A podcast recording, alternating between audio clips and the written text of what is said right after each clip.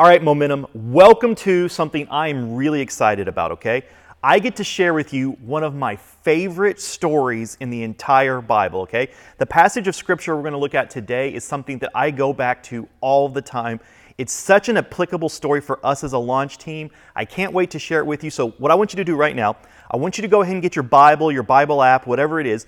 Go ahead and turn to John chapter 4, because that's where we're going to be today. And so, while you're getting your Bible ready, your Bible app, or whatever, and you're finding John chapter 4, I want to remind you of what it is we're doing, okay? We have said that in this year, in 2021, we don't want to simply just reopen momentum, we want to relaunch. And there are a couple of reasons why we want to do that. And the interesting thing is, is that all of them are located in the story that we're going to be looking at today. But there's a couple of reasons we want to do this. One, there is a gospel opportunity available to us. As we've talked about before, our city is reopening and a lot of people are moving into Chula Vista. And so there's this gospel opportunity for us to share the hope that we have in Jesus with all of these people that are moving in. Number two, we want to reintroduce and refresh momentum. Like I said, it's been a year. It's been almost an entire year since uh, COVID started. And so we want to simply reintroduce ourselves to our city. And also, we want, to, we want to refresh. We want things to be new. We want it to feel good. We don't want it to just feel like we're dragging ourselves back. Third and finally, we want a deeper faith and a tighter bond. And to, to make this easy, that's something that we all understand. No matter how many books you read about riding a bicycle, sometimes you eventually just have to get on the bicycle and try it out. No matter how many books that you might read or how many studies you might do on playing like basketball, at some point you simply need to get out there on the court and start shooting the basketball. And when you do, you're going to grow closer to the people you're doing that with. I'm all for book reading, I'm all for studying, but I know that there's something that gets unlocked in our faith when we simply, as a church community, go together and start to serve and care for our world together the conversations that happen, the experiences that are created, the memories that are made draw us closer together. And so, as we relaunch Momentum in 2021, we want you to be a part of that. And so, we're using this series on mission with Jesus as a way to kind of basically prepare ourselves and train ourselves for the year ahead. And so, hopefully, by this time, you found John chapter 4 in your Bible or your Bible app. And here's what we're going to do this is something I normally don't do. I normally would, if I were if I were giving a normal message, I would pick a couple verses, explain them, and then we'd kind of build it all around there. But what we're going to do today is we're going to look at a long story in John chapter 4 because there's so much in it that is directly applicable to each and every one of us. Like this story matters if you're nine years old. This story matters if you're 99 years old. This story will keep mattering more and more as you go throughout life. It's one of those that you're going to keep coming back to. And so, what we're going to do today is we're just going to simply read the story. I'm going to share a few thoughts along the way, and at the end, I'm going to tell you tell us how this applies to us as a launch team. So, if you have John chapter four, that's where we're going to be. And to make it to make it as narratively driven as possible, to make it the story that it is, I'm actually going to be reading this out of the Message translation today. Uh, it, it's one I don't normally use, but I think there's just some stuff in there that it, that gets captured so well that we're going to be looking at it today. So, if you're reading it along with me, you're like his translation seems a little bit different. That's why. Whatever you're using, fine, keep it good. I just wanted to let you know why I'm doing this. So, John chapter 4, starting in verse 1, here's what it says Jesus realized that the Pharisees were keeping count of the baptisms that he and John performed, although his disciples and not Jesus himself did the actual baptizing. The Pharisees had posted the score that Jesus was ahead, turning him and John into rivals in the eyes of the people. So Jesus left the Judean countryside and went back to Galilee. To get there, he had to go through Samaria. All right, pause. We're going to stop and just kind of explain the situation, what's going on. All right, at this time, John the Baptist had been gathering some disciples. And he was telling them, hey, guys, I want, I want to tell you about this new way of life. I want to tell you about this guy that's coming. His name's Jesus. He's the Messiah. He's going to be showing us this brand new way of life. He's going to point us back towards God. So John was gathering a group of disciples. Well, then Jesus shows up on the scene and he starts to gather some disciples. Now, John and Jesus were completely cool with each other. John had said in just the previous chapter, in chapter 3, he's like, hey, I understand that my role's got to diminish over time and Jesus has got to become bigger. Like, my whole job is to basically be the hype man for Jesus. I get the crowds gathered, and then Jesus is the one that does something with them. And John, uh, Jesus had said about John, hey, look, there's not been there's been not been people born on the face of the earth that are as good as John. John is one of the best human beings to ever walk the planet. So Jesus and John themselves were pretty cool. But their followers were starting to have beef with each other. Their followers were starting to like get a little like, hmm, wait, why is their crowd bigger than our crowd? They were starting to get territorial. They're starting to get a little turfy about stuff. And so Jesus sees this and he sees that it's starting to spill out and that this group of people, the Pharisees, which were like were the religious leaders of the day, were starting to make note of it and starting to like turn the people against each other. And Jesus is like, okay, uh-uh, we're not doing that. So Jesus is like, okay, I'm going to take my disciples and we're going to go on a little field trip here. I got some lessons that I need to teach them. If they're going to start getting territorial, if they're going to start having beef with John and his disciples, I want to show them something. And so then in verse 4, if you, if you notice, it says, He had to go through Samaria. Now, that doesn't mean a whole lot to you and I. But for anyone reading this real time, it would have been like saying, Jesus was with his disciples in Petco Park, and he had to go to Dodger Stadium. Like everyone would, like, would have been like, oh. Or if it would have been almost like saying, like, Jesus had to go to Alabama in 1955. Like we hear that and we're like, oh, okay. That, that means something to us. For the people reading this in the day, when, when you hear the words, he had to go to Samaria, you're like, oh, he's going to some place that's not going to like him, that's not going to like the disciples, that this is going to be a completely different environment. All right, let's keep going on. So, starting back in verse 5. It says, He came into uh, Sychar, a Samaritan village that bordered the field that Jacob had given his son Joseph. Jacob's well was still there. So this town is really old. This well has been there for hundreds of years. Jesus, worn out by the trip, sat down at the well. It was noon. A woman, a Samaritan, came to draw water. Jesus said, Would you give me a drink of water? His disciples had gone to the nearby village to buy food for lunch. All right, time out. Once again, this doesn't mean a whole lot to us just reading it, but people in the day would have been like, wait, what's going on? And here's why. One, women and men did not talk to each other unless they were related. They certainly didn't talk to each other if no one was around. Jesus is breaking some pretty big social norms here. Secondly, it's really weird that this woman is showing up at noon to get water. Back in the day, here's what you would do. Every morning, you would go to the local town well or water supply and you would fill up a really big jug of water for all the water needs that you had during the day. So anything like for all your cooking, any type of cleaning, something like that, you would do this in the morning because it was still cool in the morning. If you've ever carried like a, a package of water or something like that, you know, water is freaking heavy. It's not an easy thing to carry. So this woman showing up at noon, she's showing up at the hot part of the day. Everyone else in the village would have done this during the morning. So it's kind of odd that she's there in the first place. So anyone reading this story back in the day or listening to the story for the first time would be like, okay, that's weird. What's going on? So we have this weird situation. Jesus is sitting down by a well. It's noon. He starts talking to someone he probably in that in that society shouldn't have been talking to, and she's there at a weird time of the day. Okay, so let's keep going on. Verse 9. The Samaritan woman, taken aback, asked, How come you, a Jew, are asking me, a Samaritan woman, for a drink? Jews in those days wouldn't be caught dead talking to Samaritans. Okay, so not only is this a weird time, not only is there the gender issue, but once again, there's a people group issue here, okay?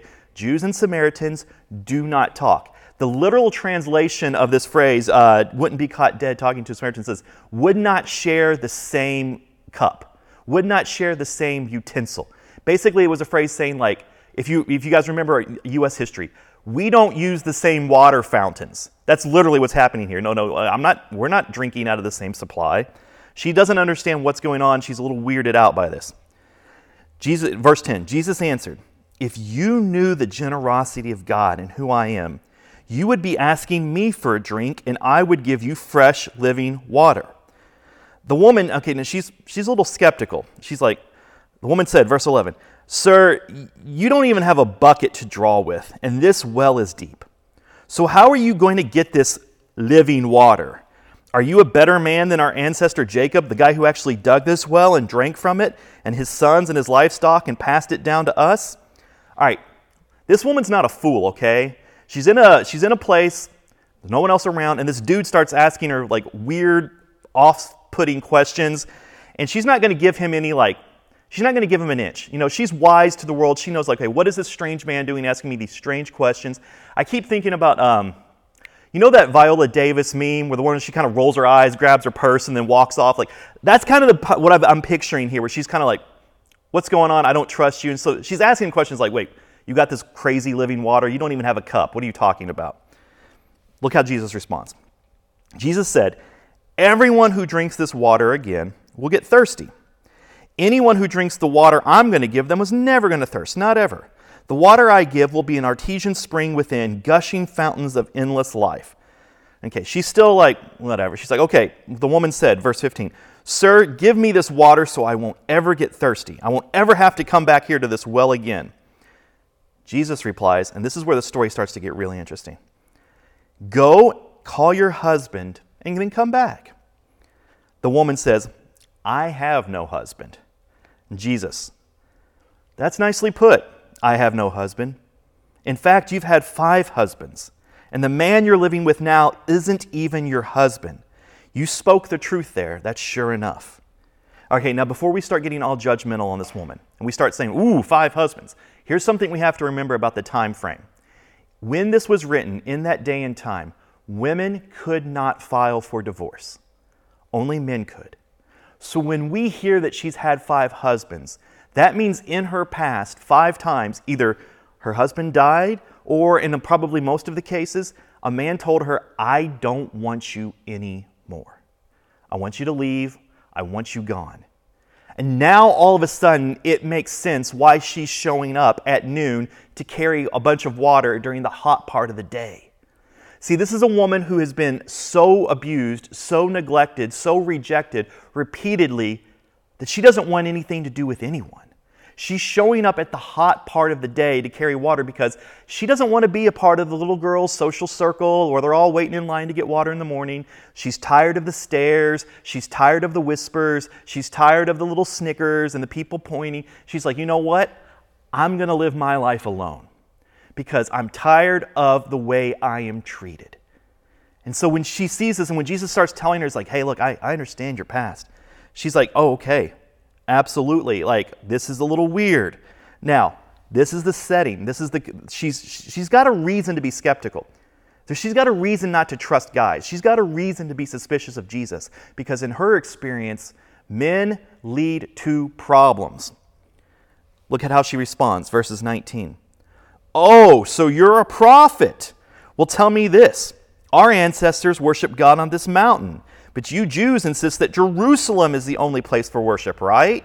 See, she's still not buying it. So even though this guy was able to tell her a lot about her life that he should have no business knowing or no way of knowing, he's like, he's never met her before, she's still not interested. She's like, okay, so clearly you've got some sort of God connection. But then she tries to change the conversation and be like, okay, like, well, look, here's what your people believe, here's what my people believe. I don't need any of what you're selling. Watch what Jesus does. Verse 21. Believe me, woman, the time is coming when you Samaritans will worship the Father, neither here at this mountain nor in Jerusalem. You guys are worshiping in the dark. We Jews worship in the clear light of day. God's way of salvation is made available through the Jews. But the time is coming, and this is important the time is coming, and in fact, it has come now, when what you're called, aka Samaritan or Jew, will not matter, and where you go to worship, Mountain Jerusalem, will not matter. And then he starts to explain to her this is what life is really about. 23, verse 23. It's who you are and the way you live that count before God. Your worship must engage your spirit in the pursuit of truth. That's the kind of people the Father God is looking for. Those who are simply and honestly themselves before Him in their worship. God is sheer being itself, He's spirit. Those who worship him must do it out of their very being, their spirits, their true selves, in adoration. The woman's starting to get interested now because all of her life she's been someone who couldn't worship properly. She didn't have the right background. She didn't have the right pedigree. She didn't go to the right places. She was always an outcast. And here Jesus is saying, look, it's not how well you it's not how well you conform to outward appearances that matter. It's who you're becoming on the inside. It's who you're letting God transform you to be that really matters. And she's starting to get interested. But she, she's been around the block too many times. She's seen life too many times. She's still a little bit skeptical. She's still like, ah, I don't know. And so in verse 25, she says that the woman said, I don't know about that. I do know that one day the Messiah is coming, and when he arrives, we'll get the whole story. And then Jesus, in a moment that I imagine is very tender, very loving, very empathetic, very caring, he says, I am he. You don't have to wait any longer or look any further. He's given her a new lease on life. He's telling her, Look, I get that life has been hard for you and you're waiting for something better, and that something better is here. And the good news is, is you get to be who you are, but transformed. You don't, have to, you don't have to figure out how to explain away your past. You don't have to figure out how to get rid of your past. It's your story, but I'm going to be a part of it, and we're going to transform it. Okay, now just at this moment, the disciples come back from their little side mission to get, uh, to get food for lunch, okay? So the disciples arrive. Verse 27. Just then the disciples came back. They were shocked. They couldn't believe he was talking with that kind of woman. No one said what they were thinking, but their faces all showed it. The woman, verse 28, the woman took the hint and left. In her confusion, she left the water pot. Back in the village, she told the people, Come see a man who knew all about the things I did, who knows me inside and out. Do you think this could be the Messiah? And they went out to see for themselves. All right, time out. We got to explain some stuff too. Because this is a little confusing. She goes back to the town and says, Hey guys, there's this guy up here at the well that knows everything I did. Could he be the Messiah? Now, normally, the rest of the town would look at her and be like, Well, yeah, we all know what you did. That's why you avoid us. That's what we avoid. That's why we avoid you. Like, knowing your past, like, we all know your past. I mean, it's written on the bathroom wall. I mean, that's what we talk about, okay? Like, there was a reason you avoid us. So, what made this time different? She comes and she tells them, hey guys, there's this guy that knows everything I did. Maybe he's the Messiah. And they all follow her. Why? It makes no sense unless you realize she's completely changed. It's not the fact that she said, hey, this guy knows everything I did. It's that she's actually engaging people she was never engaging before, people that she avoided, people that avoided her. They can see that there is something clearly different about this woman. Yes, they know her past, but like it, it seems like okay, you, you're different. Like there's life in you. You're excited. You're you're bubbling. You're you're you're happy again. Like okay, What's going on? You've met this man who changed your life. It might be the Messiah, the, the person that in this time period everyone was waiting for. There, her life was so transformed and different that it made them curious. It made them want to know more. And so they go out to see what's going on. All right. Now, we're taking the camera off of the village and we're going back to Jesus and the disciples. Uh, verse 31. In the meantime, so while that's happening, in the meantime, the disciples pressed him Teacher, eat. Aren't you going to eat? Jesus replied to them, I have food you know nothing about. The disciples were puzzled. Uh, who could have brought him food? Okay, so they're like, wait, Jesus, we went to go get some food. We come back. Did the woman bring you food? What's going on? Like they, are they're thinking very literally. And Jesus has to explain to them. Verse, uh, verse 34, he says, Jesus said, The food that keeps me going is to do the will of the one who sent me, finishing the work that he started. Jesus is like, hey guys, do you not understand how awesome this is? Like, yeah, I was hungry, but right now I'm so high on adrenaline. I'm, this is such an awesome moment. This woman's life is changing before our very eyes. Uh, let's keep going. Uh, let's look. Uh, let's see. Finishing the work he started. Let's keep reading. As you look around right now, wouldn't you say that in about four months' time, it'll be time to harvest? Well, I, well, I'm telling you, open your eyes and take a good look at what's right in front of you. These Samaritan fields are ripe. It's harvest time hey, remember how I had to bring you guys out of where we were because you guys were fighting over who's getting to make the most disciples and who gets to own this part and who gets to own this piece? Well, look around.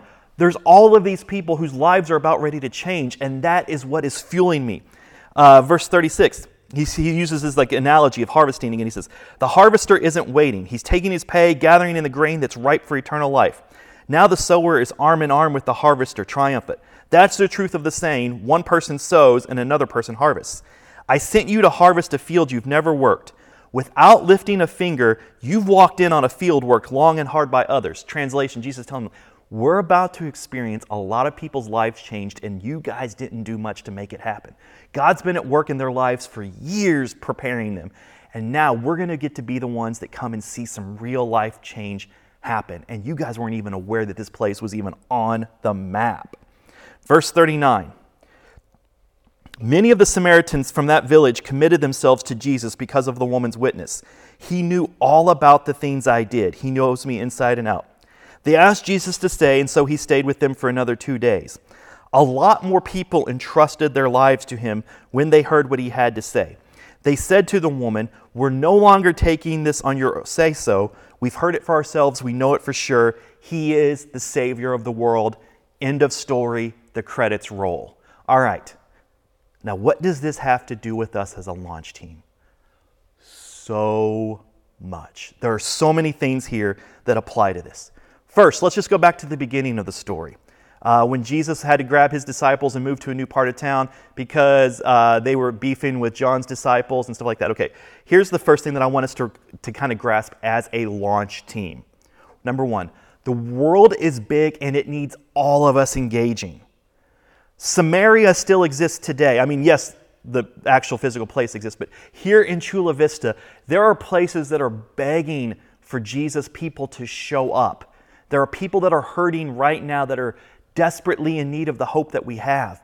And we all need to be engaging in seeing those lives change. Now, as we relaunch, there's a couple dangers around this that I just want to kind of point out because it's, it's something that's very easy to do. One, the first danger I think about is that if we're not careful, we can start like looking around to see what other churches are doing instead of focusing on what God has for us. Like John's disciples started looking over at Jesus' disciples, Jesus' disciples were looking over at John's disciples, and no one had their eye on the people that were hurting around them. And as we relaunch and reopen, one danger that we're going to have to avoid is being like, well, what's that church over there doing? I don't know. They're doing whatever God asked them to do. Well, you know, my cousin's church is doing blank. Yeah, that's cool, whatever. You know, good for them. That's what God's asked them to do. What is God asking us to do? The second danger I think about is that if we're not careful, it's going to be very easy to just assume that the professionals are taking care of everything. It's going to be easy to assume, well, John's doing his thing, Jesus is doing his thing, and not realizing, no, there's work for us to do. Or to translate this right now, well, I'm sure the, the staff's got that all taken care of, and I, I don't really need to participate. I'm sure those, those really super duper volunteer Christians are taking care of things. I don't need to do this. And no, like, I, I think about when Jesus said, the harvest is here, it is plentiful. All of us are going to be needed. All of us are going to have opportunities. And if we're going to really relaunch and see lives change, transform here in Chula Vista, it's going to take all of us participating. The third thing that I think, the third danger I want to warn us about in all of this is that it could be very easy, because right now everything's still at the dream stage. We're still thinking about what the future looks like. We're still thinking about what it's going to be like here in four months, eight months, a year, two years, five years. And it's very easy to, in, in our, in our imagining to be like, and everyone's going to look just like me. Jesus had to take the disciples out of Judea, take them to Samaria, because he's like, look, the kingdom of God is going to be made up of all kinds of people with all kinds of backgrounds, and it's going to get messy. They're not all going to look like us, they're not all going to think like us. They're going to have different stories, different pasts, different interests, and that's a really good thing. So, one of the things that we're going to have to do to be, uh, as we go forward as a launch team, is we're going to have to get comfortable with it being like, man, there's a lot of different people here. And they got a lot of different stories, and they don't all look, act, and think just like me. And that's the beauty of the kingdom because in Jesus, everyone is loved, everyone is accepted. And we know that at a head level. We're going to have to practice it at a heart level and in our actions. The second thing I want to make sure that we're gathering um, as, a, as, a, as a launch team Jesus transforms our stories. This is the beauty of what we're doing. This is the beauty of what we're all about. And you look at the story of the Samaritan woman, her story does not change. Jesus doesn't go back and magically erase her past, but he does transform it. And something that had been a source of shame, something that had been a source of hurt, something that had been a source of pain for her, Jesus steps into and redeems it and heals it and gives it purpose. Now, I don't want to like magic wand this and pretend that, you know, this woman probably still had a lot of hard days ahead. She probably still had a lot of painful moments ahead. But she had hope and she had a vision for her future. And she had something that was worth living for once again. And so, for some of us on the launch team, and for some of you guys that are watching this today, you might be thinking, your story is so bad, your story is so far gone that there can't ever be any type of redemption. And just let me tell you today redemption is what Jesus does. Redemption is what the church is all about. No matter your story, when Jesus enters into it, it is transformed. And then this leads to the very next thing I want to say. And our stories can set others free. What changed for that whole village? Let's take a look again. John chapter 4, verse 39. Look at this verse. Many of the Samaritans from that town believed in Jesus because of the woman's testimony. He told me everything I ever did. When the woman went to her back to her village and said, "Guys, guys, my life is different." People saw her and because of her change were curious about Jesus. This is the this, guys, this is some of the secret sauce. We don't have to have all the answers. We don't have to know like when were the dinosaurs and what order did the creation happen and was it seven days or was that like figuratively or poetically or was it seven like like we don't have to have those answers. What we have to have are lives that have been transformed by jesus. And this goes back to it too like I, will talk to so many people and they're like i don't know enough or, or or i don't think like i actually have anything that i can share with people. You have your story Remember when a couple minutes ago when I said we're going to have to get used to people lo- not looking like us or thinking like us, but that they're still a part of us? One of the things that I've talked about with people before, and one of the things that I shoot, I, I feel this a lot myself, is I'll look at my own life and be like, I'm not sure I have that much in common with a lot of people. Like, for example, uh, what are some of the most important things to me, uh, you know, outside of my, you know, my family or something like that? Like, um, I love the Sacramento Kings. Shoot, I'm wearing a hoodie right now. I love the Sacramento Kings. Not a lot of Kings fans in San Diego. Not a lot of King, uh, Kings fans outside of Sacramento, period. But okay, I like the Sacramento Kings.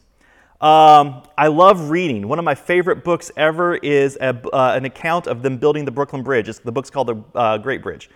Not a lot of people really like reading historical nonfiction about the building of bridges. Um, I love Star Wars. Let's see what else. Um, okay, we'll just we'll just say. Oh, I love theater. So, for anyone that's a Hamilton fan, a Star Wars fan, a Sacramento Kings fan, and likes reading historical nonfiction, I can have a really good conversation. But there's not a lot of people like that. And so if I'm not careful, I get worried like, oh, I can't, I can't reach people for Jesus. I can't because we don't have anything in common. But what is what does the woman use in this story?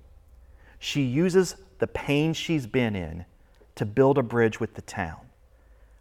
All of us have painful stories all of us have moments where we're like, ugh.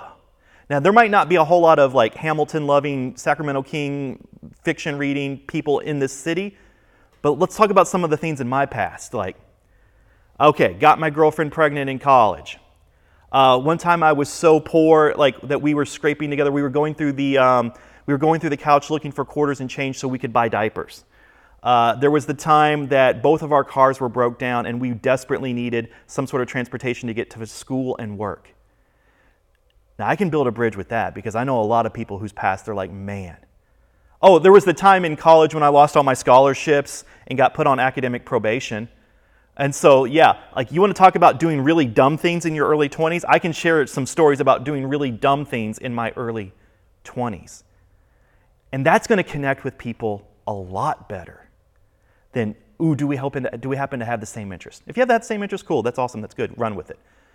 But for so many of us, the very things that we're like, ooh, are the very things that God wants to use for us to build a bridge with someone else. I love what Christine Caine says about this.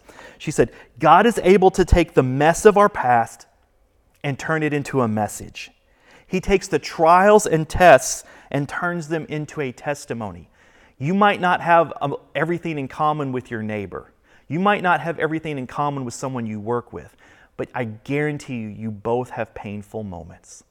And when people see that, and when you're able to freely share, like, yeah, this is what my life was like, but then Jesus, or this is how Jesus is currently transforming some area of my life, that connects with people.